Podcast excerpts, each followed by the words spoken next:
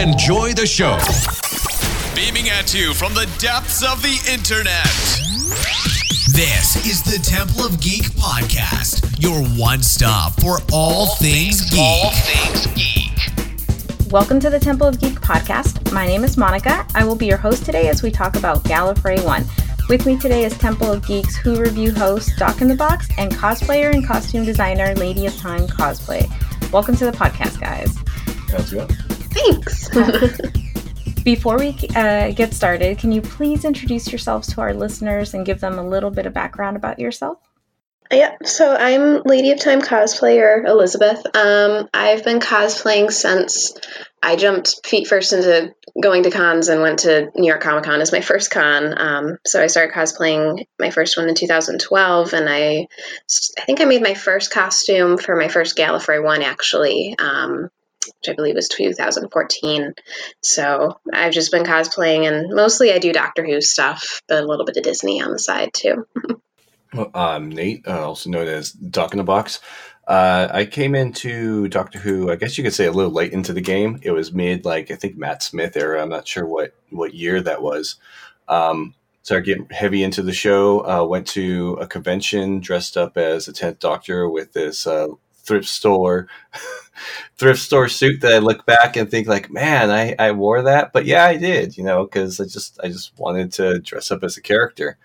Um, later on, I started making Rory Williams uh, memes, like he was uh, what's it called? Um, um, what's that dude? Oh, Chuck Norris? Yeah, he like he was Chuck Norris. and then I wanted to post them, but I didn't want to like annoy my friends and family with like, what the hell is this? So I made a Doctor Who account, and then the rest is history. I haven't seen those. I'll have to look at them sometime. Go back into his older stuff. It's pretty great. Like his original memes are like amazing. Okay, so um, I guess Liz, how did you discover Gallifrey One? And you talked a little bit about how many years you've been attending. Yeah, I think I probably just saw it online somewhere. I don't remember exactly where it might have been Tumblr or Facebook or something. I'm not sure.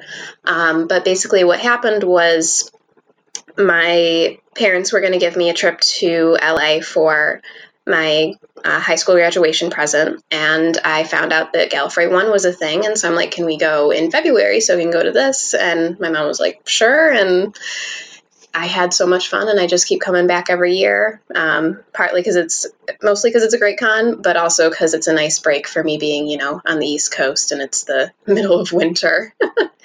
but yeah, my first one was 2014. I had to look it up, but because I, I, know that that was the year that Billie Piper came, and that was really cool. Um, yeah, so I think this past one was that that would make my past one like my sixth galley, I think, or fifth. I'm not. I think it's six if I count right. I'm not sure. That's a really long time. yeah. but I love it. It's so much fun. So, you know, why wouldn't I come back every year? Awesome. Uh, see, for for myself, for for us, I think I don't remember who who told us specifically, but I remember it was like at least a year into us watching the show. At some point, someone mentioned the Doctor Who convention, and we're like, "What?" I remember Googling it and it came up, um, you know, Gallifrey One. It's in February. It was in Los Angeles, and we live in Los Angeles. And so, um, you know, I Googled it and I was like, oh, it's already sold out. And by a last minute chance, uh, we ended up getting tickets to that. Yeah, it was an unfortunate chance. Um, they couldn't, the other people couldn't go, um, but it allowed us to get into the show. Yeah. Yeah. So that was, I think that was 2014. It had been like five years ago. Yeah. I think this is, I think this is our fifth galley. This is our fifth Yeah. galley. Yeah. Yeah. And so um, that's kind of how we came about it. Um, so Gallifrey One, for those of you that don't know, um, they describe themselves as uh, the world's largest and longest running Doctor Who fan convention. It's a fully nonprofit event founded in 1989 by um, active fans in the local Los Angeles science fiction fandom. Gallifrey One has run events annually since 1990, and um, all but the first two occurring in February, and has over time become one of the world's most popular fan run themed events devoted to Doctor Who classic and new television series and its spin offs, including Torchwood, Class, and the Sarah Jane Adventures. Um, this past February, two weeks ago, um, they celebrated their 30th anniversary. Um, Liz, and also Nate, but first, Liz, what is your personal description of what Gallifrey One is? How would you describe it to someone who has never gone before? It is pretty much the best Doctor Who event that you can go to that's not some official thing. Because it's fan run, you know that the people who are running it really, really love what they're doing and they really, really want to put on the best show possible. So it's, you know, even though there's a lot of people there, it doesn't feel big. It's nice because it, it it's they keep it smaller on the smaller side of things. It's not this big, huge production every year and it's just fun because there's all sorts of things. There's something for, you know, the classic fans and the new fans. And like you said, if you're a fan of the spin offs too. And it's just, you know, it's got something for every single Doctor Who fan. Like if you know anything about Doctor Who, like anything about Doctor Who, you would love coming to this to this event, basically. Excellent. What about you, Nate? Uh, for me, I, think, I guess I would describe Gallifrey One as as community like yeah it's a convention yeah you've got like cosplay and you've got like all these panels and stars but it's what it to me feels like is it's it, it's community. You have all these people here who love one thing. It's not like a huge comic con where it's like everyone is there for a bunch of different reasons. Everyone's there for the exact same thing and it's great to just have everyone excited and together and sharing the one thing that they love with everyone around them and it's it's just a big huge community to me. That's excellent.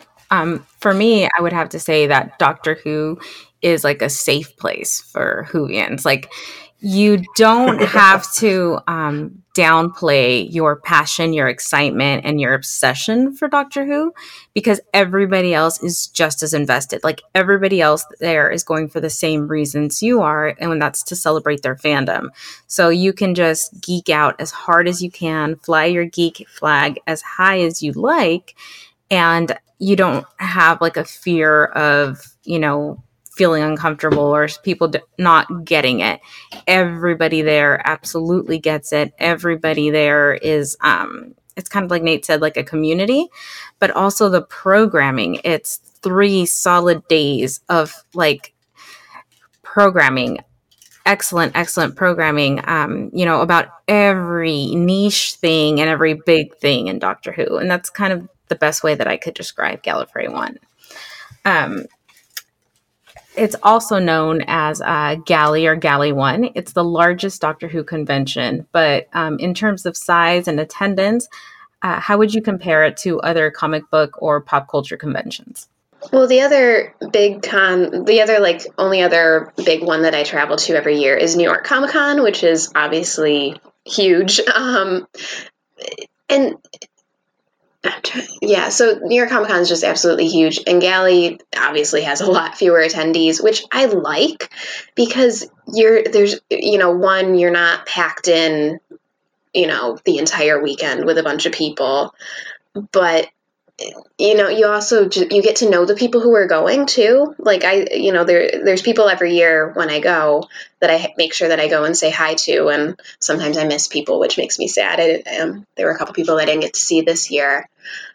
But and it just makes things nicer too because it's not a huge jostle trying to get everything get in line for everything that you want to do. Um, like i know they they separate um, when they have the big uh, you know the big celebrities that come like john barrowman or catherine tate they'll do two different panels for them because they can only fit half of the attendant attendees in the big room. But really if you want to see a panel you can probably see a panel. It's not like a big huge con where you know you might stand in line for five hours only to you know miss it by you know 50 people in front of you. They cut off the line. Um, and and it's nice too because even though it is small they do like you said they have a lot going on over the weekend so you don't have a whole lot of downtime which can be a good thing or a bad thing because there might be multiple things you want to do at the same time but it's it's got a nice middle ground. I think you know it's not super tiny where you know you don't really know what you're going to do to fill your time, but it's not huge where you know you're not going to get a chance to do the things that you want to do. Yeah, I think it's yeah, it's really small. It's a really small convention compared to the other ones uh, I've I've been to. Um, but it's also big at the same time. It's it's small enough to where you run into everyone you know and you can do everything you want to do, but it's big enough to where you could actually, like you said, like you didn't get to say hi to people. You could literally miss someone for a whole convention and be like, dude, I never saw you. What the hell happened? Like, and it's almost unfathomable, almost unfathomable that you don't run into some of your friends, though you're in like the same hotel and that same location for the whole freaky weekend. Yeah, absolutely. And I think that the thing that always strikes me about it is, and you guys hit a lot of these points, is that yes, it is small in comparison to like some of the bigger cons that we go to in Southern California. We have like San, San Diego Comic Con, which is like yeah. over 130,000 attendees. We have Anime Expo, that's over 100,000 attendees, and they run for three to four days. And you could go the whole con and never see anybody that you know where Gallifrey One runs for like three and a half days. Um, and you can see everybody fit in a ton of panels and, um, you know, still get a lot of stuff done. The nice thing about it is that it's contained to one place. Everything happens in the hotel. And um, you're not running around like some of the bigger cons from, you know, across the street to do, you know, panels in one area or, you know, having to run down the street to catch a show you know that's involved with the con you know like two blocks over like at some of the bigger conventions. Um, but it's like you said liz it's not small enough that you don't know what to do like you're sitting around bored. There is literally something going on at gallifrey one from nine in the morning until two in the morning. And even then three o'clock in the morning and people are still wandering the hotel lobby in what we call lobby con yeah. um, hanging out and just being a part of like the big community. Um, how is uh, what are your thoughts on because this is something that's really different that I think is very different um, from most cons uh, is the vendor hall inside of Gallifrey One.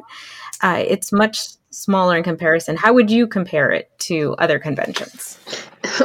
well, like I said, my other frame of reference for like my the ones that I go to every year is New York Comic Con, and New York Comic Con is basically one big vendor hall, more or less, because um, most of, a lot of their bigger things, like you were saying, um, happen either at Madison Square Garden or the Hammerstein Ballroom. Um, so but it you know even though it is smaller you still find some really cool stuff because everything there is doctor who or doctor who related or something that they know that doctor who people enjoy um, like sherlock or whatever. And so it's not like you have to wander trying to find you know something that you actually like. You're not going to have to you know if you're not an anime fan you're not going to have to wander through all the anime stuff to find you know the doctor who stuff. It's all the doctor who stuff. And they tend to have some pretty cool things. Um, like i really like checking out the uh, book vendors every year. Um, last year i was really excited because i was able to find the story of martha which i had heard really good things about but hadn't been able to find read. Um, it's smaller, you know, it, it doesn't take up as much of a chunk of a day as it might. Um, at a bigger convention, but that's, you know, again, fine because there's plenty of other things to do. Um, and I, I, like seeing what everybody brings. I know that this year there was, and probably other years too, I just might not have noticed, there's tables that they had like some screen used props, which I thought was really cool. Way out of my price range, obviously, but it was cool to at least see them and that sort of thing. Yeah, the the dealer hall is really small compared to other conventions.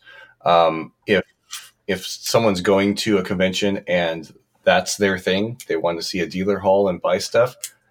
It's going to take you a couple hours to get through this hall. It's really small, but the the stuff that they have there is really cool. It is like like Liz said, they're all Doctor Who related. It's all within the fandom. It's all stuff that you're going to like and enjoy. And one of the great things is yeah they do have like the prop builders from the show so i got to i got to play with and hold one of the prop rep- i don't think it was screen used but it was an exact prop replica from this current season of the Sonic Screwdriver, the 13th Doctor's Sonic.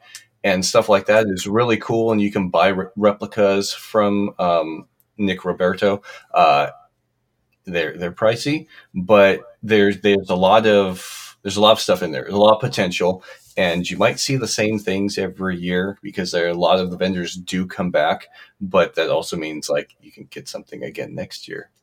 Yeah, like um, I I did buy from them though. I bought they had the um, Tenth Doctor uh, banknotes from Runaway Bride, and I did buy one of those because they were selling them just for ten bucks, and I needed one because I do love I the Tenth Doctor.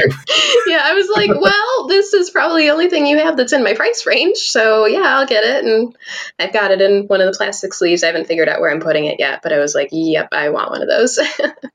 so one of the things like uh, as Nate mentioned, is that yeah, if you miss something one year, you you know you're pretty certain that they're going to come back the next year. They have a really nice reputation of having like some you know of the same vendors there um, every year, which is really nice. And also, you can find things that you can't usually find in the United States. Some really cool things that are only available in the UK, overseas. Um, you know, you get to actually find a Gallifrey one. So the vendor hall is very small. If you just walk through it, you can walk through it in a few minutes. Um, but if you're actually stopping at every booth, you can probably get it all done within an hour or two. Um, but it's a very small vendor hall compared to other conventions where they usually um, kind of like focus everything around this gigantic vendor hall where this is the opposite where everything at Gallifrey One focuses around programming and uh, the different panels that they have going. Um, and then also in terms of panels, what are some of the unique types of panels that uh, you would see at Gallifrey One? The, I, I like that they have. I haven't. I don't always go to as many of them as I would like to, but I know they always have the um, fan run, fan, you know, I don't know if staffed is the right words, but they have fans on panels that fans have suggested that Gallifrey One run. And I think that's really great because that definitely makes everybody feel, you know, more like they're part of the con, you know. Um, and that sort of thing. Uh, and, you know, of course, the main stage panels are always a lot of fun. That's where I find myself more often. But, you know, I'd like seeing, like, I think, you know, some years Big Finish will record a podcast live at, at Gallifrey One, and those are fun. And there's just, yeah. I, I don't go to the fan panels as much as I would like to just because I've got other stuff that I want to see and do, I guess. But I'm trying to get to more of those uh, now that I know a little bit more about Gallifrey One, I guess. you'll you'll run into like a lot of a lot of panels that are obviously Doctor Who focused, but like you'll get like behind the scenes like commentary from some of the directors of the episodes if they're there. Uh, they'll play it in the, the main hall and start talking about stuff like that. You'll have um, there's a panel we went to a couple years ago where it was just it was just a basically Peter Capaldi appreciation panel where like people just love Peter, and we're talking about how great the Twelfth Doctor was. Um, there was one that um, Monica was on this year that was just focusing on being kind and modeling ourselves out after after the Doctor, just focusing on being nice to each other and being kind. And it was an anti anti bullying, um, anti um, internet uh, trolling type type panel. Um, a lot of the panels that you'll find there are positivity building, I guess you could say. Um, they, yeah, you do have stuff that break down the show, but there's a lot of fan run things that are about like uplifting each other or the community, and that's something different from other conventions. Yeah, absolutely. I think that there's just so much going on where you you have this wonderful mix of having all these like you know big panels like you have the celebrity guests the doctors the companions sitting on in the on the main stage you know discussing their time on the show. And then you have other things where you have like the directors talking you know on the big main stage about behind the scenes type things. But you also have things like big finish panels where you can discuss the audio series. You can discuss really uh, niche things from you know classic Doctor Who or even, you know, New Who, things that you wouldn't find at a regular convention because this is all Doctor Who based. And there's just so much to talk about. And year after year, there's just so much Doctor Who to talk about. And this is what this is one of the things that I find that's really special about Galley is that there's no shortage of things to talk about when it comes to Doctor Who. And it's a place where you could there's something for everybody there whether you're just there for like the big celebrity panels or you're there for some of the behind the scenes or if you just really there's enough fan run stuff that it could be just going to panels about the community which is really nice and it's something that you don't see at other conventions. Um, in terms of guest appearances what do you guys think is unique about gallifrey one I just love that they don't just get the actors. They get the writers, they get the directors, they get the people who've played the monsters or, you know, done the, the props. Um, and because it is smaller, you do get a little bit that you know you get nicer interactions with the guests um, especially I, I think i told you about this the other day where last year when steven Moffat was a guest, I was waiting for the elevator to go down to the to the con for the for the last day. And i'm waiting waiting waiting. All of a sudden you know the the light goes you know okay here comes the elevator. The doors open up. It's steven moffat and he's just standing there and he says hi missy.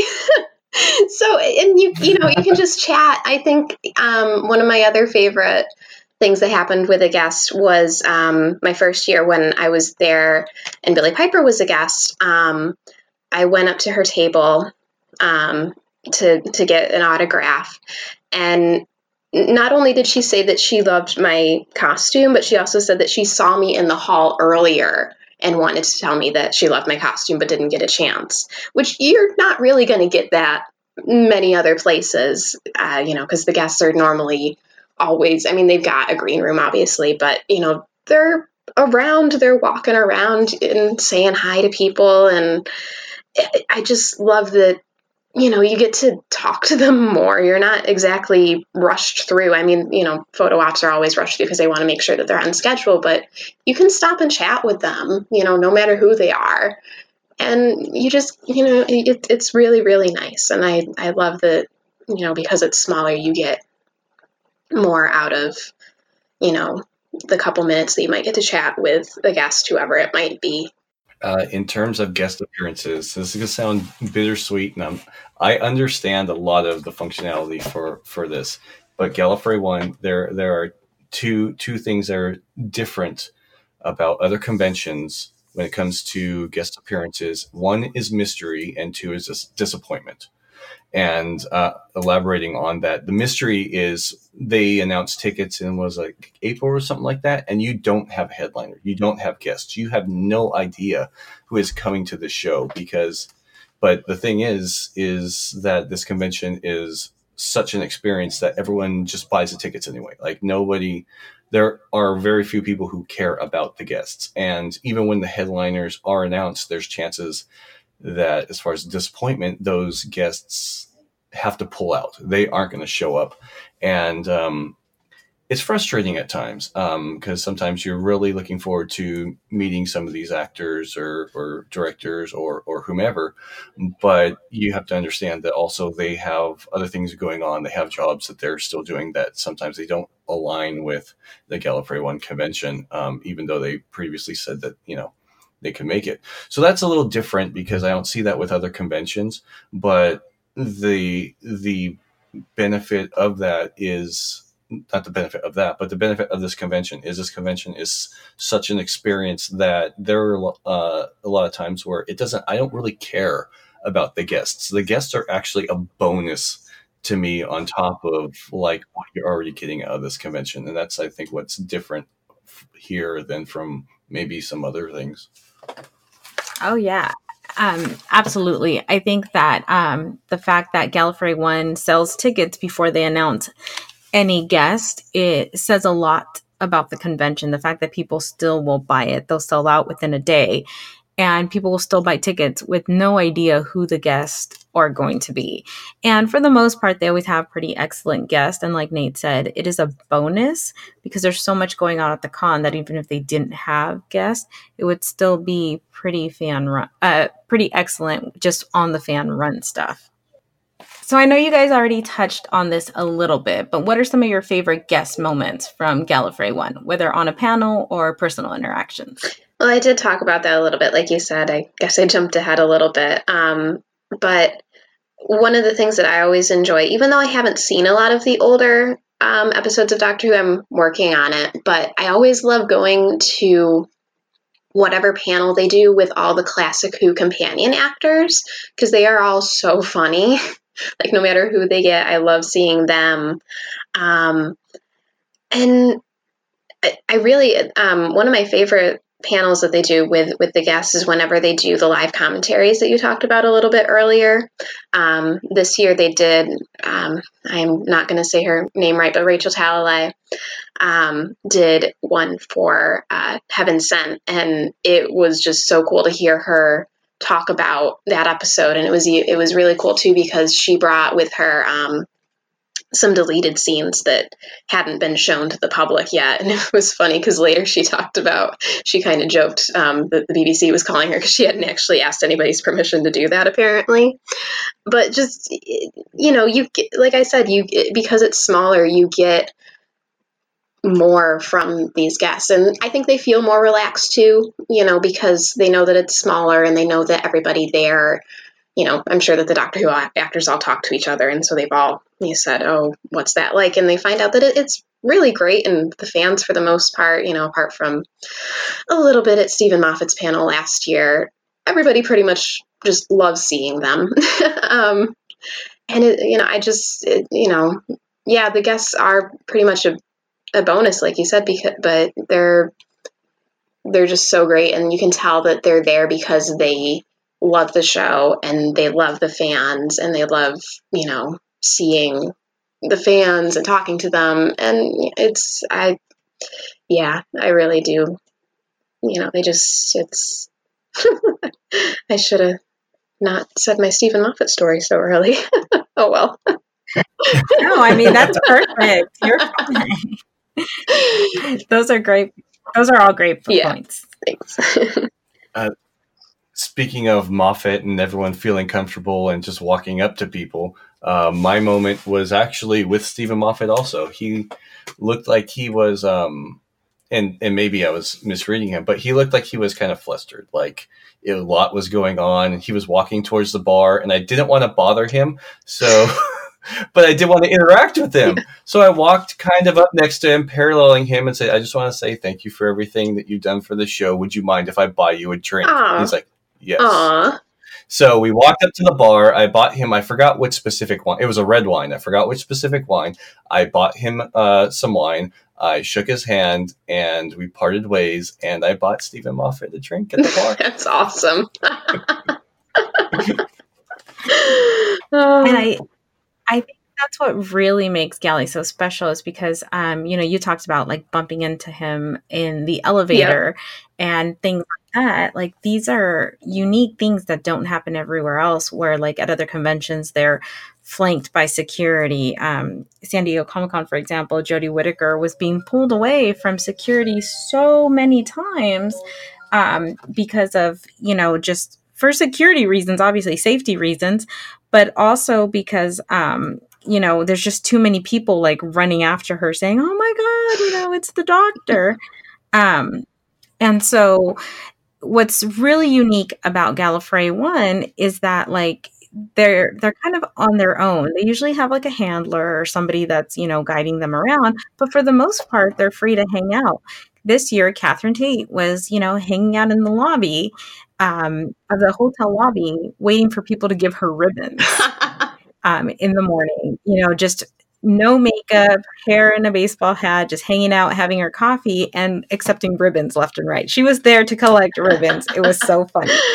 She had a um, kind of a thing going back and forth with uh, John Barrowman about who would collect the most ribbons at Galley, which we should really talk about ribbons at some point um, later yeah. on. But um, But you have your own experience also with Ash from a couple years ago too. Oh yeah, um, we we were staying on the same floor as John Hurt, um, who plays the War Doctor on Doctor Who! And um, you know, every time we're getting into the elevator, we kept bumping into John Hurt, and it was so nice because like my son at the time was I don't know eight or nine, and he was dressed as the eleventh Doctor, and he was you know, he was getting his photo with John Hurt and he remembered him. So every time we bumped into him at the elevator, he would say something nice to my son, which I thought was really sweet and a very nice memory for my son because they were so kind to him and the fact that like he remembered him and he's like, Oh, you're not wearing your bow tie today. Um, that's so unique and so special. And you just don't get that at other conventions. That's so cute. I love it. that reminds me it's it's not a long story but i do remember that same year um, you know i was waiting for the elevator again and out walks john hurt and then out walks like ingrid oliver and a couple of other you know guests like you know actual doctor who guests and all of them just had this look on their face like i just shared an elevator with john hurt and they didn't really know what to do about it and they were like actors who have worked with them you know? But it was just it was so you know because it's you know sometimes you don't even notice that somebody's coming off an elevator until you they walk past you and you're like, oh wait, that that was uh you know, there goes John Hurt, there goes whoever, and it's yeah, I really do love that, and that's also the reason why I love staying at the Marriott because you get that a little bit more. Like you still get it if you're if you're staying at a different hotel, but it's just it is so wild. Just you know, you get an elevator and it's like, oh, here's this person, or there um I think one year, I think the year that I wore my um, my Silence in the, in the Library River costume, I rode the elevator down the next day with Nick Briggs, and he complimented my costume. I was like, "Oh, thank you." you know, just the getting complimented on on cosplay from people who work on the show, especially. I mean, you know, like when Billie Piper complimented my, I think it was dressed as the moment from the 50th anniversary. That was just like, okay, Billie Piper likes my costume. I'm gonna need yeah, a moment here. I'm home. See you later. like, yep. Like, good. Thank you. yeah. That is excellent. Um, so in terms of cosplaying at Gallifrey One, is there anything that you guys find unique about cosplaying at Galley versus other cons? Well, there's just like I love that you get such niche Doctor Who cosplay at Gallifrey one. Um, like I don't think that if I wore my Princess Astra Romana 2 costume at any other con, anybody would know who I was supposed to be. Maybe like one person would get it, you know. Um, I remember, I can't remember it was last year or the year before, there was a couple dressed as um, the two people in the art museum in City of Death who see the TARDIS dematerialize. And I'm like, no, you know, you might see them at a different convention, but if you're not thinking about Doctor Who like you are all weekend at, at Gallifrey 1, you're not going to really process that. And I'm like, but immediately I saw them. I'm like, oh, the couple from City of Death in the museum. Um, I really loved last year, there was a girl who did a cosplay based on you know cover art from a big finish release because it was this stained glass Dalek, and she she made an outfit based on that, and you just get such unique looks at Gallifrey One that you know you, you don't really you know they might wear them to other cons, but people aren't going to get it as as as quickly as they would at Gallifrey One, um, and it's you know it's a lot of fun uh, to like like the 13th doctor meetup was a lot of fun because it's just you get a whole bunch of people all dressed as the 13th doctor and it's just fun to take those pictures too and yeah i, I love cosplaying at gallifrey one obviously and i love seeing other people's cosplays yeah, and I completely agree with that. You're gonna get a lot of niche things. You're gonna get episode specific things. You're gonna see a monster that was featured in like one episode, and that was it. Um, I have a a buddy who does the 10th Doctor as John Smith when he had his memory wiped and he was quote unquote technically human.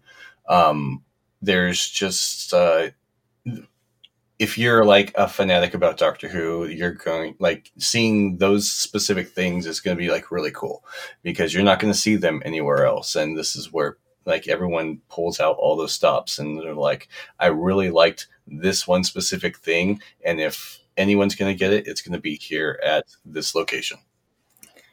And I love that you guys brought that up because um there there was that's what it is. Um, Doctor Who cosplay in general is really hard for people to recognize unless it's a very classic like the bow tie or the pinstripe suit or like you know the 13 rainbow coat um you know but there's so much of doctor who costuming that's based on just everyday modern styles that like clara oswald cosplayers are very hard to recognize at a big convention unless you're really into episode specific cosplay. There's the recognizable clara with the you know Christmas hat and the plaid skirt, the tartan skirt. Um, but you know, some of her other costumes are easily mistaken for just everyday wear, and people don't realize that they're in cosplay at other conventions. But at Gallifrey One, I mean, you get people that are like, "Oh, that's the outfit from this episode and this episode," which is really really cool because if you're just into like one specific look, you have so many options for cosplay, and it's very very exciting. I had a young lady that I took a picture of last year and she I was like, "Oh, can I get a picture of you?" And she's like, "Do you know who I am?" And I'm like, "Yeah, you're a shielder in, you know, the the the girl who died." And she just was like shocked that I knew who she was. And I'm like, "You're at Galley. Everybody knows who you are."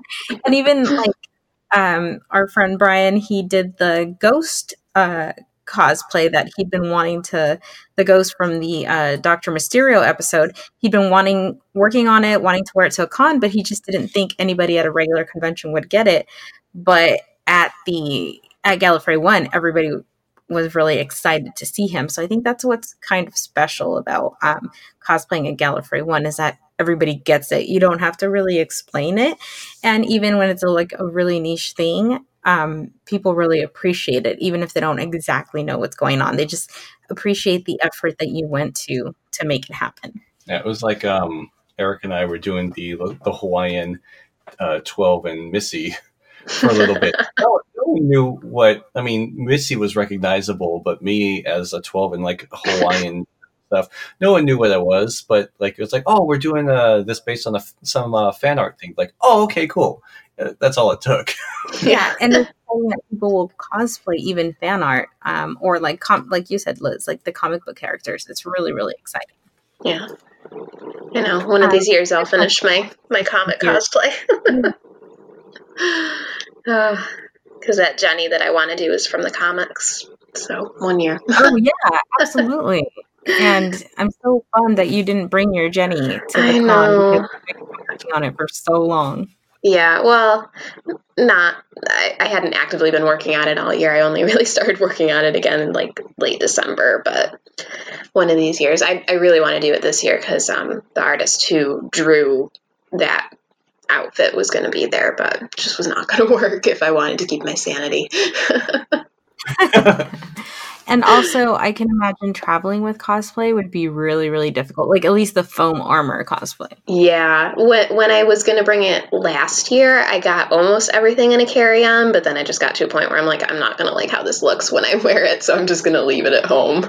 But yeah, surprisingly, I fit most of it, apart from I think like the upper leg pieces in a carry on, which I was really surprised. I didn't think it was going to be that easy to pack, but you know, so hopefully once I do get it all done, I can pack it easily in probably like a hard side suitcase and that'll help. Just wear it on a plane and you don't have to carry on. I have no idea what they would think. You should have seen. You should have seen. oh my goodness! The year that I did my the the Silence in Library River song, I packed the the neck piece in in my carry on because I didn't want to you know risk it getting even though it's pretty solid because it's like um resin car body filler i just didn't want to risk it getting toss too hard and have it crack because I didn't know how it would fix it. You should because I was flying out of out of Rochester, which is a smaller airport, and you should have seen the look on the TSA guy's face as my bag went through the X-ray machine because it's got because it's a weird shape and it had wires in it because I just used like little LED, you know, fairy lights for the lights because I didn't want to mess around with stuff too much. And he just had this look on his face like, what is this? Like he wasn't like worried that I was going to do anything bad, but he was like, what on earth am I looking at? And I had to explain and I showed them pictures and they're like, all right, you know. But then coming home back through LA, nobody even blinked an eye. I'm like, yeah, that seems about right. Because they're probably more used to seeing weird stuff go through the TSA line. And I think you did a YouTube video about this, didn't you? Like about like tips on, you know, how to travel to Gali and things. No, oh well, yeah, a little bit, yeah. And I, I want to do. I, I really meant to do some follow up videos about more stuff like at the once you get there, but I just ran out of time. So hopefully I'll get those done before next year. But yeah, I did one about you know how to get tickets, how to get hotel rooms once you're there, how you can get to the hotel. I'm so glad that they've got free shuttles from the airport to the hotel, or else I would, because I do not want to drive in California. and we'll like uh, include a link to that in the yeah. in the post so that people can check it out because you give some really great advice on that. Oh, thank you. um, so this question is geared specifically towards you because you're the only one of us who's um, entered the masquerade. But yeah. what is the masquerade uh, like at Gallifrey One compared to other conventions? And what's it like when you're basically competing in only a one fandom genre? Yeah, um, really the only other cosplay contest that I've done um, was one year I somehow managed to get into the New York Comic Con one, and then I've done a couple locally. It, it's there's not nearly as much pressure as as some other ones. Um, and it is nice w- that it is just the one genre. I mean sometimes you get you know stuff from that's like tangentially related to doctor who in it. But it's nice because everybody's gonna get it when you go out on stage. Like if i had done my doctor i let you go skit that i did this year where it went from 12's last you know words of doctor i let you go into let it go from frozen I do not think that I would have gotten the response that I did because um, people would have just been like, I have no idea what's going on. Why are her hands glowing? You know, it's nice because everybody gets it. Everybody is going to, you know, recognize almost all of the entries. Sometimes you might get stuff that you might not know exactly, you know, super well, but like, just for example, when I, when the year that I managed to get into the New York Comic Con cosplay contest because that's one that you have to like apply to be in and they choose people like not everybody who applies to be in it will get in it. I was the baker's wife from into the woods and not a lot of people i think knew the costume because not a lot of people saw the movie even though i loved it and it's one of my favorite musicals. And so it's just nice to know that people are going to know who you're supposed to be. They're probably going to get your jokes if you are like me and like to throw in, you know, you know, a joke about, you know, because my brain is crossovers a lot, especially with the with the frozen thing. Um, yeah, and it and even though you know the first year that I did the masquerade, I was really nervous because I'd never done anything like that before and it was i think just like the second costume that i had ever made and i spent like the morning before you know i went to the marriott because we were staying at a different hotel a bit farther away. I spent like the morning you know hot gluing the hem and everything. I did not go for workmanship that year obviously. Um but yeah didn't because I'd never made anything before, so I had no idea how long stuff was going to take, and yeah, it was bad. But you know, I still like the costume.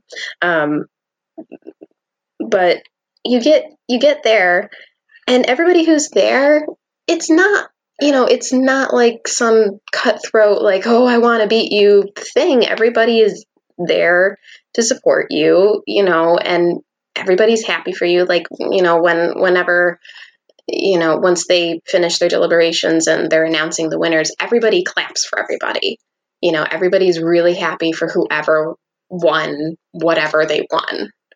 you know, and and Tony's really great. He's fun. I think he's getting a little bit sick of the um, drink some water jokes though. yeah, he said to me, Yeah, and Tony, for those that don't know, is the masquerade. Um, he's like the MC. Presenter? Yeah, MC presenter. You know, um, he he announces everybody. Um, yeah, I, um, they were a little late getting the certificates printed off this year, so I he you know found me uh, once everything was done and you know LobbyCon was still going strong on Sunday night, and he said something like next year he's going to find a kid in the audience, give the kid like fifty bucks and fives, and every time somebody says drink some water, he's going to threaten to take away the money from the kid to get them to stop.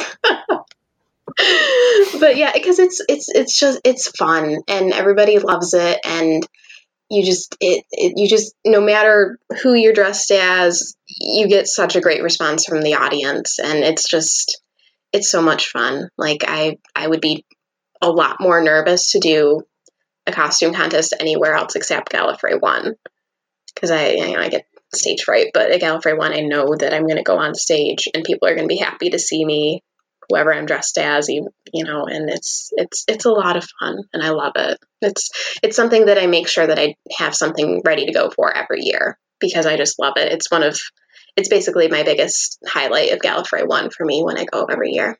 And ch- chiming in as someone who's um, just uh, an audience member and hasn't performed on stage, the the masquerade what I find different from anywhere else is is performance like a lot of costume or cosplay contests that I've seen at other conventions, you go out there, you do your twirl, your pose or whatnot, you stand there for a bit, and then you walk off stage. And but at Gallifrey One, like you actually have your own music, you have a little you could do a little skit or a little dance or whatever performance that you want to help bring the character that you're you're bringing out for everyone to see to life, and it's really cool. And touching on on your 13th doc, uh, 12th doctor let it go that performance was freaking phenomenal. Like that was great. I loved it. And like that and you don't really get that anywhere else. You don't have that amount of creativity um, in showing your your cosplay your outfit with other conventions. You can actually go out there and show off. Yeah. so to speak. and if you could, Liz, like really quick, um, just kind of explain to people what your um, what your entry to the masquerade this year was. Okay, so um, originally my entry was going to be um, the armor that Jenny wears in, in some of the Doctor Who comics that they do, but it just fell through. It wasn't working. So I had had this idea in the back of my head even before they had revealed what 13's outfit was going to be, I was like, wouldn't it be cool to do a quick change between, you know, the 12th Doctor's outfit and the 13th Doctor's outfit? And I kind of forgot about it, but it was kind of in the back of my head. And I had been thinking about it, like, oh, how would I do that? And so then when I realized I wasn't going to get this other thing done, I was like, well, I already have the 13th Doctor costume. I just have to make the you know way to reveal it and so i i made the gray coat from the reveal video um, when they announced who jo- who was going to be playing the new doctor. Um, and then I made the black pants and I made it so and actually how it works is I put the the whole 13th Doctor costume on and then I put the gray coat on over over top of it and there's a pouch in the lining in the gray coat and it the the longer 13th Doctor coat can go in that um, and then I made kind of like a false hoodie so that it could zip up and it had the hood and everything. And then I had tearaway pants. And so the narration started with, you know, some of 12's last words, um, which his last words are Doctor, I let you go. And then it faded into Let It Go from Frozen. And then I did and I had some lights in my hands and in the hoodie to make it look like regeneration energy. And then I took the gray coat off and I took the black pants off and just quick change into the 13th Doctor. Which was really brilliant and Thank well you. executed. Thank you. I was, I, I was, I, I, I was just glad that I got that sleeve back on because I was like, that wasn't supposed to happen. ah, no. Don't worry, nobody saw it. I don't think people noticed. yeah. yeah. Awesome. So, um, what advice do you have for those who are considering to come, uh, who are considering coming to Gallifrey One for the first time or coming alone? you know, do your research. I mean, I'm I'm very much an over planner. Um, the first year that I came to Gallifrey One alone, I researched everything. I was like, okay, where am I going to stay? How do I get there? How long is the walk over? Because I think the first year that I went alone, I wound up at the Hilton instead of the Marriott. Um, because like the very first year my mom and i were staying in the farmer's daughter which was like a good drive away and i wish we'd gotten a closer hotel but you know whatever. Oh that's far. Yeah. Well because we went part part of the trip was that we waited until i was 18 so that we could do prices right and it's right across the street from prices right and so we just stayed there the entire time but we got smarter in in uh, subsequent trips. Um, but yeah do your research um, it's really nice because if you're flying in from from out of town like I do, there is a free shuttle from the from LAX to the Marriott. Um, you know, research your food options because you you gotta eat. if you don't eat, you're gonna have a miserable time. Um, and you know, take a look at the schedule. See, you know, what are the highlights that you really, really, really, really want to make sure you do. Like if you really, really, really want to see, you know, the big interview panel with you know one of the the big name guests or you really want to make sure you get a picture with somebody or you really want to make sure you get an autograph make sure you know when the things that you really want to do are and have some other things you want to do too but be willing to just you know go around and see what you find because yeah there's all the scheduled stuff but sometimes you know randomly there's just a bunch of cosplayers of the same character in one area or it's a planned meetup and that's fun to see. You know, so plan, but don't over plan where you've got every minute planned out, know what's going on and what you want to do. But, you know, see what else there is too, I guess is what I'm trying to say. uh, I'm not sure if I have anything aside from that. Uh, I would suggest, if you can at all, at all possible, stay in the hotel yeah. because, I mean, that's probably the best experience you're going to have. And the reason I say that is a lot of programming might end like at night, but a lot of people hang out and play games and karaoke and stuff to like two, three, four in the morning. And you don't really want to walk back to your hotel after that. People do, but that's just, you know, especially when you have have like a bunch of costume changes that you might want to do mid convention stuff like that staying in the actual hotel is a lot more convenient it could be done other ways but i just my it's preferable to me to just stay in in the Marriott. It is hard to get a room in the Marriott though, because they go in in seconds. Oh, it yeah, seems yeah, like yeah. like somehow I've managed to get one for the past four years in the Marriott, and I don't know how I did it. I wish I did. but yeah, staying in the Marriott is if you can swing that, if you can be online exactly when they say the hotel rooms are going to go on sale and you get a room, it makes everything so much easier, especially like you said, if you're a cosplayer and you want to have different outfits during the day, you don't have to walk back and forth. Like it's not a long walk to the other hotels in the area, but it's still, you know, you got to leave and then go and then come back. Um, and that way, if you've bought stuff in the vendor hall, you can just drop it off. If you don't want to carry around your picture that you got taken all day because you don't want to damage it, you can go put it back in your room yeah, and and then you get the random elevator encounters too. Like, which sure. Yeah, true. Absolutely. And then also as a parent for us, like it's really nice to ha- be in the hotel because, you know, kids get overwhelmed and they kind of burn out a lot earlier than we would, for example.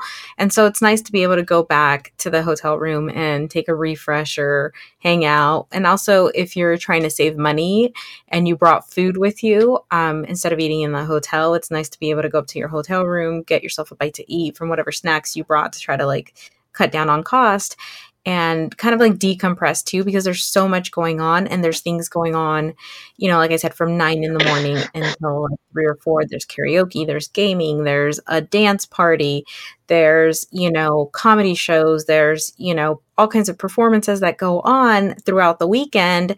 And you know sometimes you need a nap yeah. just all i'm saying kids or us. Ooh, one thing i forgot another tip. One thing i forgot to do this year that i should have done is um, what do you call it, like a clothing clothing rack or whatever, like a portable clothing rack. If Yeah. you're staying in the Marriott, buy get yourself a. a a clothing rack that you don't care about because that closet is about the local. space of yeah yeah the, the closet is about the size of like a potato sack yeah. it the, the the closet is, is absolutely not even a closet. Like you can fit what like a small person in there, and that's about it. Yeah, yeah. I mean, yeah. No, you cannot fit very much in there. And depending on what room you got, like last year, the room that I wound up in had the tiniest ironing board I had ever seen. And obviously, because I'm packing all my costumes, I needed to iron them once I got there, especially because my Yeah. flight was super duper delayed last year as well. Um, but I don't know if they've got clothing racks at the Marriott, but I know they at least if you get stuck in a room that has a smaller ironing board, they definitely have the the bigger ones that they can bring up to your room. Because I asked them, I'm like, I cannot iron on this thing. Please, can I have an ironing board? And they were like, Yeah, yeah, Yeah, um, if you're traveling from out of town or if you're local and you want to stay there, um, you know, the Marriott is really great um, as far as just being the hotel that the con is happening at and the access to just being, you know, there. It's really, really convenient to stay at the Marriott. But I did find that when we stayed across the street at the Residence Inn, it was so much nicer. The closets were bigger, the dressers were bigger, the bathroom was bigger. It had a kitchen with a fridge. And for us, we had our kids with us. So it was really nice to have like all of our drinks there. They had the microwave and they even had like a stove. And that was really, really great for us as parents. Um, bring you things. Oh yeah, they have a robot there. It was that was really cool. They have like a saw that little robot that brings you things up to your room. It's really great. Um, but uh, so the other hotels surrounding it are much better um, for storage or for like keeping food in your room. The Marriott doesn't have a microwave in the rooms. Um, and so it does make it hard if you're trying to like bring food. So some of the, staying at other hotels in around the area is like it's totally okay and it's not that bad of a walk to the to the Marriott. The main bonus of being in the Marriott is the convenience of just coming, you know, being on the floor and then going back up to your room quickly. Um, there's also, you know, if you're traveling from out of town and you don't know where to stay, it's really good to ask, like on the Facebook group or Gallifrey One's Twitter, kind of like engage with them and ask where to stay. Because we have a friend who, you know, came from the UK, had never been to Los Oh, Angeles. this was post convention, though. Yeah.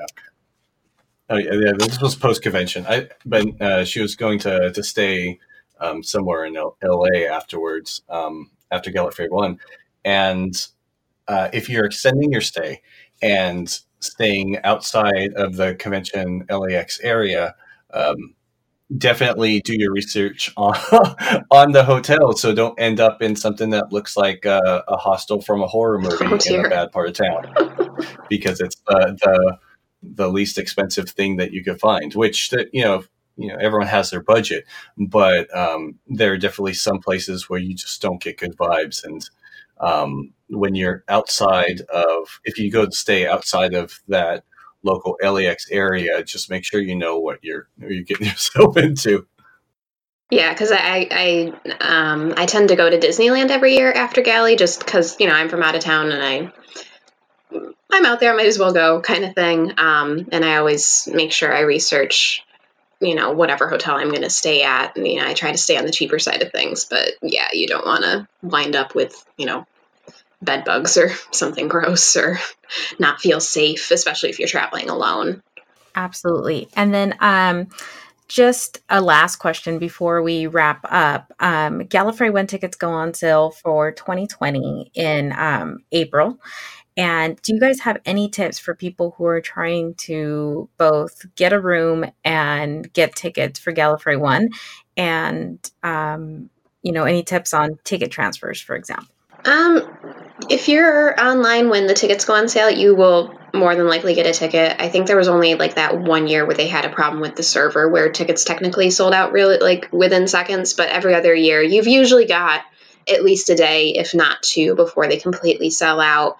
Um, and it is really nice, even though you know it, you feel bad for the person who winds up not being able to go. But if you you know, wind up wanting to go, but tickets are already sold out, they always have the ticket transfers. You just have to find somebody who is unable to go and pay them for their ticket. And uh, Gallifrey One is really, really great about, you know, you being able to transfer a ticket to somebody else's name. Um, because not a lot of conventions are nice. They're like, nope, you bought it, it's your name, you're stuck with it. Nobody else can go. If you can't go, you know, well, too bad.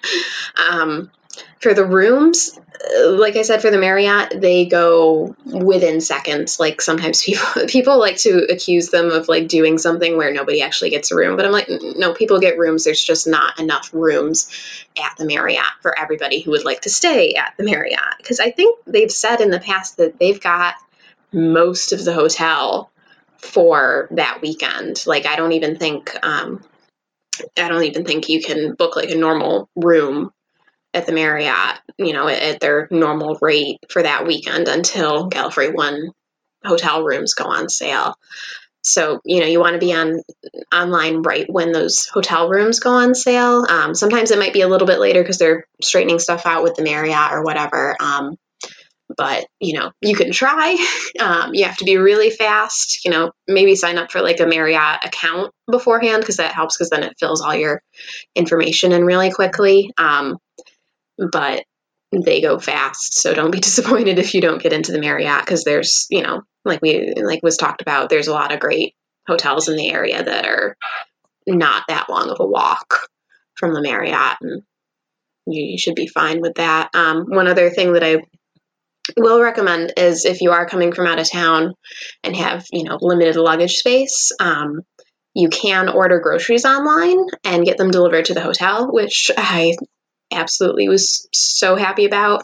Um, obviously there's you know a bit of a cost involved in that but it's going to be cheaper in the long run than having to get every single meal from one of the restaurants in the area.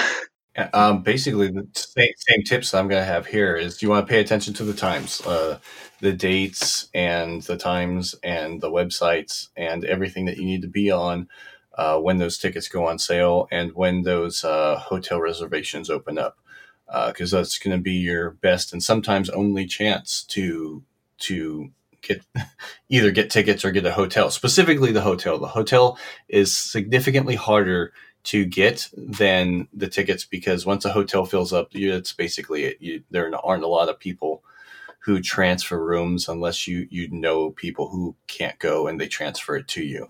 So there's a uh, there's a lot of, of that. But tickets, you know, get online, do go to the website, do it the exact time. If you don't get it, just pay attention to the website as far as when ticket transfers open.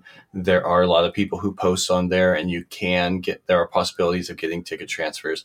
Um, I'd say the hotel. I stress a lot more. Make sure you're you're there on the dot, uh, trying to get your reservation if you want to stay in the Marriott. Yeah, and I I think for me, the only advice that I have um, is for people who are driving in and uh, pay attention to parking. Parking is expensive.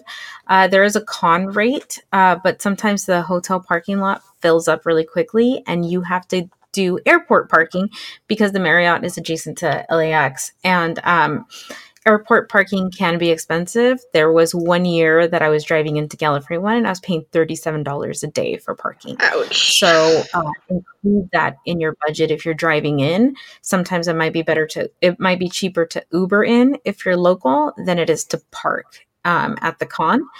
Um, but also, it is a holiday weekend. So, um, you know, pay attention to traffic reports uh, because there's a lot of traffic going on um, during that weekend, just people flying in and out of town, and you're driving through the airport. So the airport is a little bit busier than usual because it's a holiday weekend, it's a long weekend. Um, and that's basically uh, all my advice. Any last thoughts, guys? Should we t- talk about ribbons? oh, ribbons! Yes. yes. Go for it. We'll let you lead. Okay. Um, well, it, I only knew about ribbons my first year because, like I said, I am an over planner and I read basically all of the Gallifrey One website because I wanted to know exactly what was going on so I didn't miss anything. But ribbons, they're basically just little, like they say, badge ribbons that attach to your, your little badge that you get for the convention for the weekend that you have to wear, you know, whenever you're on the floor. Um, they're usually I can't think exactly how big they are, but they usually are just a little skinny ribbon. They say a quote or have a picture or something related to Doctor Who or tangentially related shows like this this year i had a um, ducktales ribbon because i wore my della duck costume um, or i had a broadchurch ribbon one year um, it's just you know quotes or something that you enjoy from the show or i, I usually like to match them up to um, whatever cosplays i'm doing that year they're not a like requirement at any you know at any stage of anything. Um, but I just they're they're really fun. They're kind of like a nice little icebreaker, especially if you go to the meetups um, for for ribbon trading. Because um, you know you buy yours, then you bring them, and then you trade them with different people throughout the convention, and you know you put them all on your badge. Um, this year, I actually didn't put any of them on my badge until afterwards because I got too many the first day to really do anything with. Um, but they're just they're just a fun little thing, little extra thing. Um, some people won't do ribbons; they'll do like um, I think the girl who was dressed as the Thirteenth Doctor Screwdriver had little spoons that she was giving out. Um, some people will. Uh, one of the ladies who was dressed as I think it was Queen Victoria had little like brooches that she got wholesale and gave those out. Um, it, they're, they're, just it's just a fun way, and I think it, it's also it turns your badge into a nice souvenir of the weekend because you can look at what the ribbon quotes, you know, what the stuff on the ribbon was, and it's kind of a snapshot of that Gally and that year. Um, you know, like the year that Jessica Jones came out, I had a bunch of Kilgrave ribbons, for example. Um, and usually you get a lot of ones from whatever the most recent season aired was. And it, it's it, it's really just it's a fun thing to do. You don't have to do it, but if you can, I recommend it. yeah, the ribbons are to- totally differently. They're they're something cool. They're they're fun. It's something to interact. A lot of people just get together over ribbons. Um, I I have a thing where I I don't do the ribbons, um, and it was because when we first went to our first Gally, it was really late into the game. It was like a last minute ticket transfer, and I couldn't get ribbons in time. But it was on Valentine's Day weekend, so I'm like, oh, cool. Well, I'm just going to make valentines and then print them out and hand them out instead of ribbons. And i turned that into the my thing that i do every year is i'll make a different valentine since it's almost it lines up almost with valentine's day every year. Um, but uh, one story that someone shared with me i forget who it was and they recreated this ribbon and I laughed hysterically at it. I was confused because someone had a ribbon that said Dalek and then number one. So Dalek1.png. Mm-hmm. I'm looking at like, what? And then apparently he made that ribbon in honor of someone who had the mistake. So he was recreating the ribbon. Apparently someone went to get a ribbon printed, but instead of printing the picture file on the ribbon, the ribbon company printed the file oh, name oh, no. on the ribbon. So came over as Dalek1.png. so this guy loved that so much that he made it again this year. And I hope that continues because that is freaking hilarious. That's a great one. That's I, lo- I love the creative ones. Like th- there was that lady this year that had the the picture of the Marriott carpet that said "My Happy Place," and I loved that ribbon. And then, of course, it turned out to be really bittersweet because the carpet will be no more next year.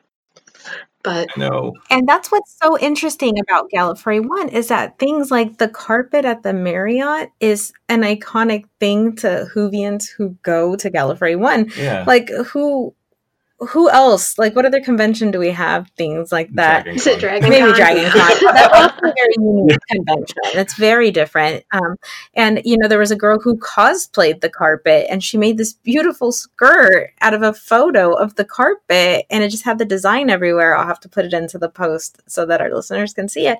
But it's very unique that something like that just kind of like brings people together and that that's iconic to like Gally itself and like you mentioned, this year they'll be uh, renovating the Marriott, so the carpet will be removed. And who knows, maybe the year after there'll be new ribbons with like new carpeting. I don't know. But ribbons are very exciting. And like you said, an icebreaker. It's not something that everybody does. Um, but the the ribbon exchange is like a little icebreaker, makes you a little bit more um, open to talking to people, you know, and Mhm. you're, you know, you're discussing your ribbons or you're just exchanging it. It's just kind of like a nice thing. It makes things feel a little bit nicer. Um, ribbons are fun. This year, there was a group of cosplayers who entered the masquerade all dressed as ribbons, and that was like the most meta thing I had ever seen. That was they were just so funny. a ribbon and had these really cool, punny, like you know, different ribbon quotes, and I was just ecstatic. I loved it. Yeah, people do really cool. Because the other thing too with the ribbons is, you know, obviously you're not going to get every single reference on the ribbons, and so then you might say to somebody like, "Hey, what is you know this from?" And then they'll explain, and then maybe you'll go look at that. Like one of my ribbons this year was a quote from um, one of the Tenth Doctor Chronicle adventures that Big Finish does, just because it made me laugh so much. I think the quote was. Um, the doctor treated safety like most of us treat cannibalism. We're aware that it exists, but we have no great interest in trying it. And so people would ask, What is that from? And I tell them, I'm like, and go listen to it because it's really good. You know, so you get stuff like that too. Awesome. Yeah. Well, yay, ribbon. and um, I think that's going to wrap up our episode. I just want to thank you guys for being on and for coming on short notice to talk about Gallifrey One. I think overall we love it very much, and it's something that we were going to continue to go to year after year. Definitely um, a big recommend from us to check out if you're a big Whovian to at least go to Gallifrey once. Definitely. Do you mind? Yeah. Okay. Um, I I guess uh, actually one thing I want to say this. It's just aside from everything else. Uh, if if you if you want to go to Gallifrey one, if you're a Whovian and this is something that interests you and you want to go, and then you go and you find yourself there, um, but you maybe you don't know anyone or you follow someone on social media that you you're not sure if you should say hello to. Honestly, this is a place where you could just walk up to people and say hello. Everyone is there for a specific reason. Everyone's there for this specific fandom. Uh, you already have things in common that you could talk about, and they're like cosplayers uh, or or or panelists or anyone. Just if this is a the this is a great convention to walk up to people and just talk and interact with people and just say hello. Because if you keep going to this convention every year you're going to see maybe not all the same faces but a lot of the same faces. And it becomes this little family that it's almost like a family reunion coming to this convention every year. It's so great seeing some of the friends that you don't get to see at any other point in time throughout the year unless you're online and then again it's also really good to see new people and share that new experience with other people. And and it's just it's it's really great. Just if if you find yourself wanting to come here and then you get there just just don't be shy to say hello. Like everyone everyone wants to interact with everyone. It's a really great experience and i just encourage that. And hang out at LobbyCon. oh yeah. Hang out in the lobby. The unless, lobby unless fun. you're like me and you're very, very jet lagged and just need to go to sleep. oh yeah yeah different times that's true. yeah, I know. It, it means that I'm up way. There's a lot of So jet lag I'm- people. Yeah. Means I'm up so early and then like I get to like, you know, ten o'clock and I'm like, my brain thinks it's one AM. Hmm. but you know, I, I always have fun. So I'm not usually I'm not usually doing the late night stuff, but I still have fun.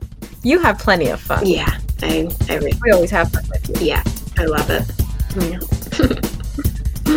Awesome. Well, thank you guys for being on. That's going to wrap up this episode of the Temple of Geek podcast. Um, if you have any questions, uh, let us know in the comments. And thank you so much for listening. Thanks. thank you Bye. Please follow us on Twitter at Temple of Geek. Follow us on Facebook at facebook.com slash Temple of Geek. And remember to visit templeofgeek.com, your one stop for all things geek. Goodbye. This will conclude our transmission.